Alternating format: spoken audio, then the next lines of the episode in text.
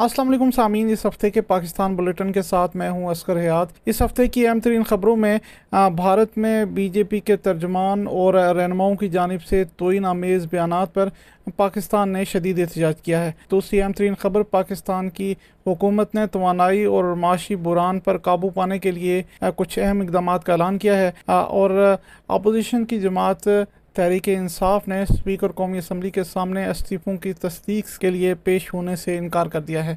اور پنجاب میں ضمنی انتخابات کا دنگل سجنے کو ہے۔ اور آخر میں ذکر ہوگا پاکستان کے دورے پر آئی جرمن وزیر خارجہ کا جن کا کرونا ٹیسٹ مثبت آ گیا ہے۔ اور سب سے پہلے ذکر سب سے اہم ترین خبر کا پاکستان کی پارلیمنٹ کے دونوں ایوانوں، قومی اسمبلی اور سینٹ نے، بھارت میں بی جے پی کے ترجمان اور رہنماؤں کی جانب سے حرزہ سرائی اور توہین آمیز الفاظ پر مشتمل بیانات پر مذمتی قرارداد متفقہ طور پر منظور کر لی ہے۔ پیر کے روز قومی اسمبلی میں ایم کیو ایم پاکستان کے پارلیمانی لیڈر خالد مقبول صدیقی نے اس حوالے سے قرارداد قومی اسمبلی میں پیش کی۔ قرارداد کے متن میں کہا گیا کہ بھارتیہ جنتا پارٹی کے ترجمان اور رہنماؤں کے توئین آمیز بیانات سے مسلمانوں کے جذبات کو ٹھیس پہنچی اور ان بیانات سے مسلم امہ میں شدید غم و غصہ پایا جاتا ہے۔ قرارداد کے متن میں بھارتی حکومت سے مطالبہ کیا گیا ہے کہ اس طرح کے توئین آمیز ریمارکس پر مبنی واقعات دوبارہ رونما نہ ہوں۔ قرارداد میں بین الاقوامی برادری سے بھارت میں مذہبی اقلیتوں کے حقوق کی خلاف ورزی کا نوٹس لینے کا بھی مطالبہ کیا گیا ہے۔ سینٹ میں بی جے پی رہنما کے توئین آمیز بیان کے خلاف پیپلز پارٹی کے سینیٹر سلیم مانڈوی والا کی قرارداد متفقہ طور پر منظور کر لی گئی۔ قرارداد کے متن میں کہا گیا ہے کہ حکومت پاکستان بھارت کے خلاف اقوام متحدہ میں احتجاج کرے۔ اس کے علاوہ معاملے پر او آئی سی کا ہنگامی اجلاس طلب کیا جائے۔ قرارداد میں مزید کہا گیا ہے کہ بھارتی مصنوعات کا مکمل بائی کاٹ کیا جائے۔ دوسری جانب، بھارتی نازم العمور کو دفتر خارجہ طلب کیا گیا اور توئین آمیز بیانات پر سخت احتجاج ریکارڈ کروایا گیا۔ اپوزیشن جماعت پاکستان تحریک انصاف کے رہنما عمران خان نے کہا ہے کہ بھارت میں ہمارے نبی صلی اللہ علیہ وآلہ وسلم کی شان میں گستاحی کی گئی، لہٰذا حکومت بھارت سے کاروبار اور دوستی ختم کرے اور توہین رسالت صلی اللہ علیہ وآلہ وسلم پر سخت ایکشن لے۔ ہندوستان میں ہمارے پیارے نبی صلی اللہ علیہ وسلم کی شان میں گستاخی ہوئی۔ یہ حکومت کو میں ان کو کہتا ہوں کہ سخت پوزیشن لے اس کے اوپر۔ اگر اربوں کے اندر چار ملکوں نے سخت پوزیشن لی ہے۔ یہ بھی سخت پوزیشن لے۔ دوسری اہم ترین خبر معاشی اور توانائی بحران پر قابو پانے کے لیے اقدامات سے متعلق ہے۔ پاکستان کی حکومت نے معاشی اور توانائی بحران پر قابو پانے کے لیے ملک میں ہفتے کی دو چھٹیاں بحال کرنے اور وزراء اور سرکاری ملازمین کے پٹرول میں چالیس فیصد کٹوتی کی منظوری دی ہے۔ منگل کو ہونے والے وفاقی کابینہ کے اجلاس میں سرکاری خرچے پر سرکاری ملازمین کے بیرون ملک جانے پر بھی پابندی عائد کر دی گئی ہے۔ جبکہ کابینہ نے مارکیٹ شام سات بجے بند کرنے کے لیے سب کمیٹی قائم کر دی ہے۔ وزیر اعظم میاں محمد شہباز شریف نے چیلنجز سے نمٹنے کے لیے تمام سٹیک ہولڈرز کے درمیان گرینڈ ڈائیلاگ کی تجویز دی ہے۔ مسلم لیگ نون کی رہنما مریم نواز نے لاہور میں سوشل میڈیا کنونشن سے خطاب کے دوران کہا کہ حکومت لینا مجبوری تھی۔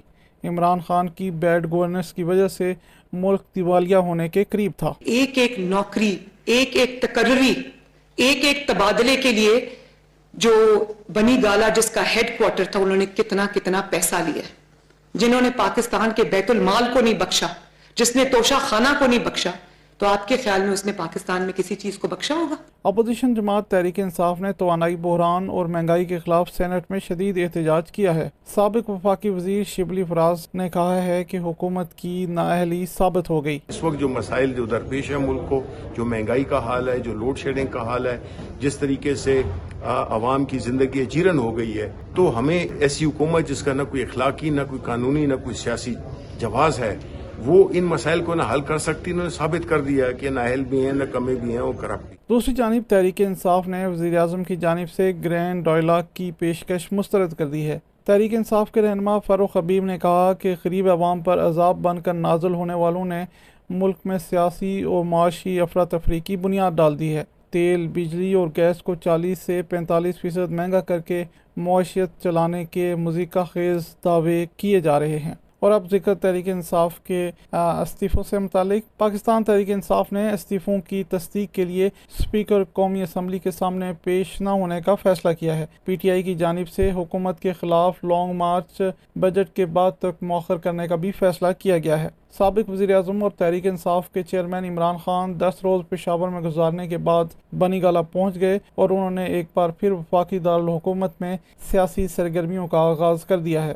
عمران خان کی زیر صدارت تحریک انصاف کی کور کمیٹی کا اجلاس ہوا، جس میں P T I long march per police تشدد اور رہنماؤں کے خلاف مقدمات کی مذمت کی گئی۔ تحریک انصاف کے وائس چیئرمین شاہ محمود قریشی نے کہا کہ اجلاس میں فیصلہ کیا گیا ہے کہ حکومت اگر چیئرمین تحریک انصاف عمران خان کو گرفتار کرتی ہے تو کارکن فوری رد عمل دیں گے۔ کور کمیٹی نے یہ فیصلہ کیا ہے کہ ہمارے کارکنان جو آج کور کمیٹی کی آواز سن رہے ہیں، انہیں اطلاع دی جا رہی ہے کہ اگر میڈیا کے ذریعے یا ان کو اطلاعات سوشل میڈیا کے ذریعے ملے کہ ایسی حرکت مسلط کردہ حکومت کرنے کا ارادہ رکھتی ہے، تو آپ نے اپنا رد عمل فل فور دینا ہے۔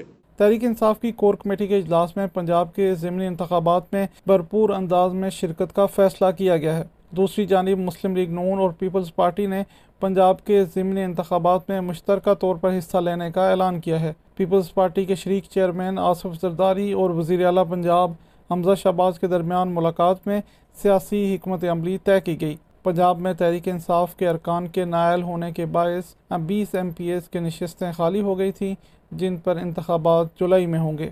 اور اب ذکر جرمن وزیر خارجہ کے دورہ پاکستان کا۔ پاکستان کے دورے پر آئی ہوئی جرمن وزیر خارجہ کا کرونا ٹیسٹ مثبت آ گیا ہے۔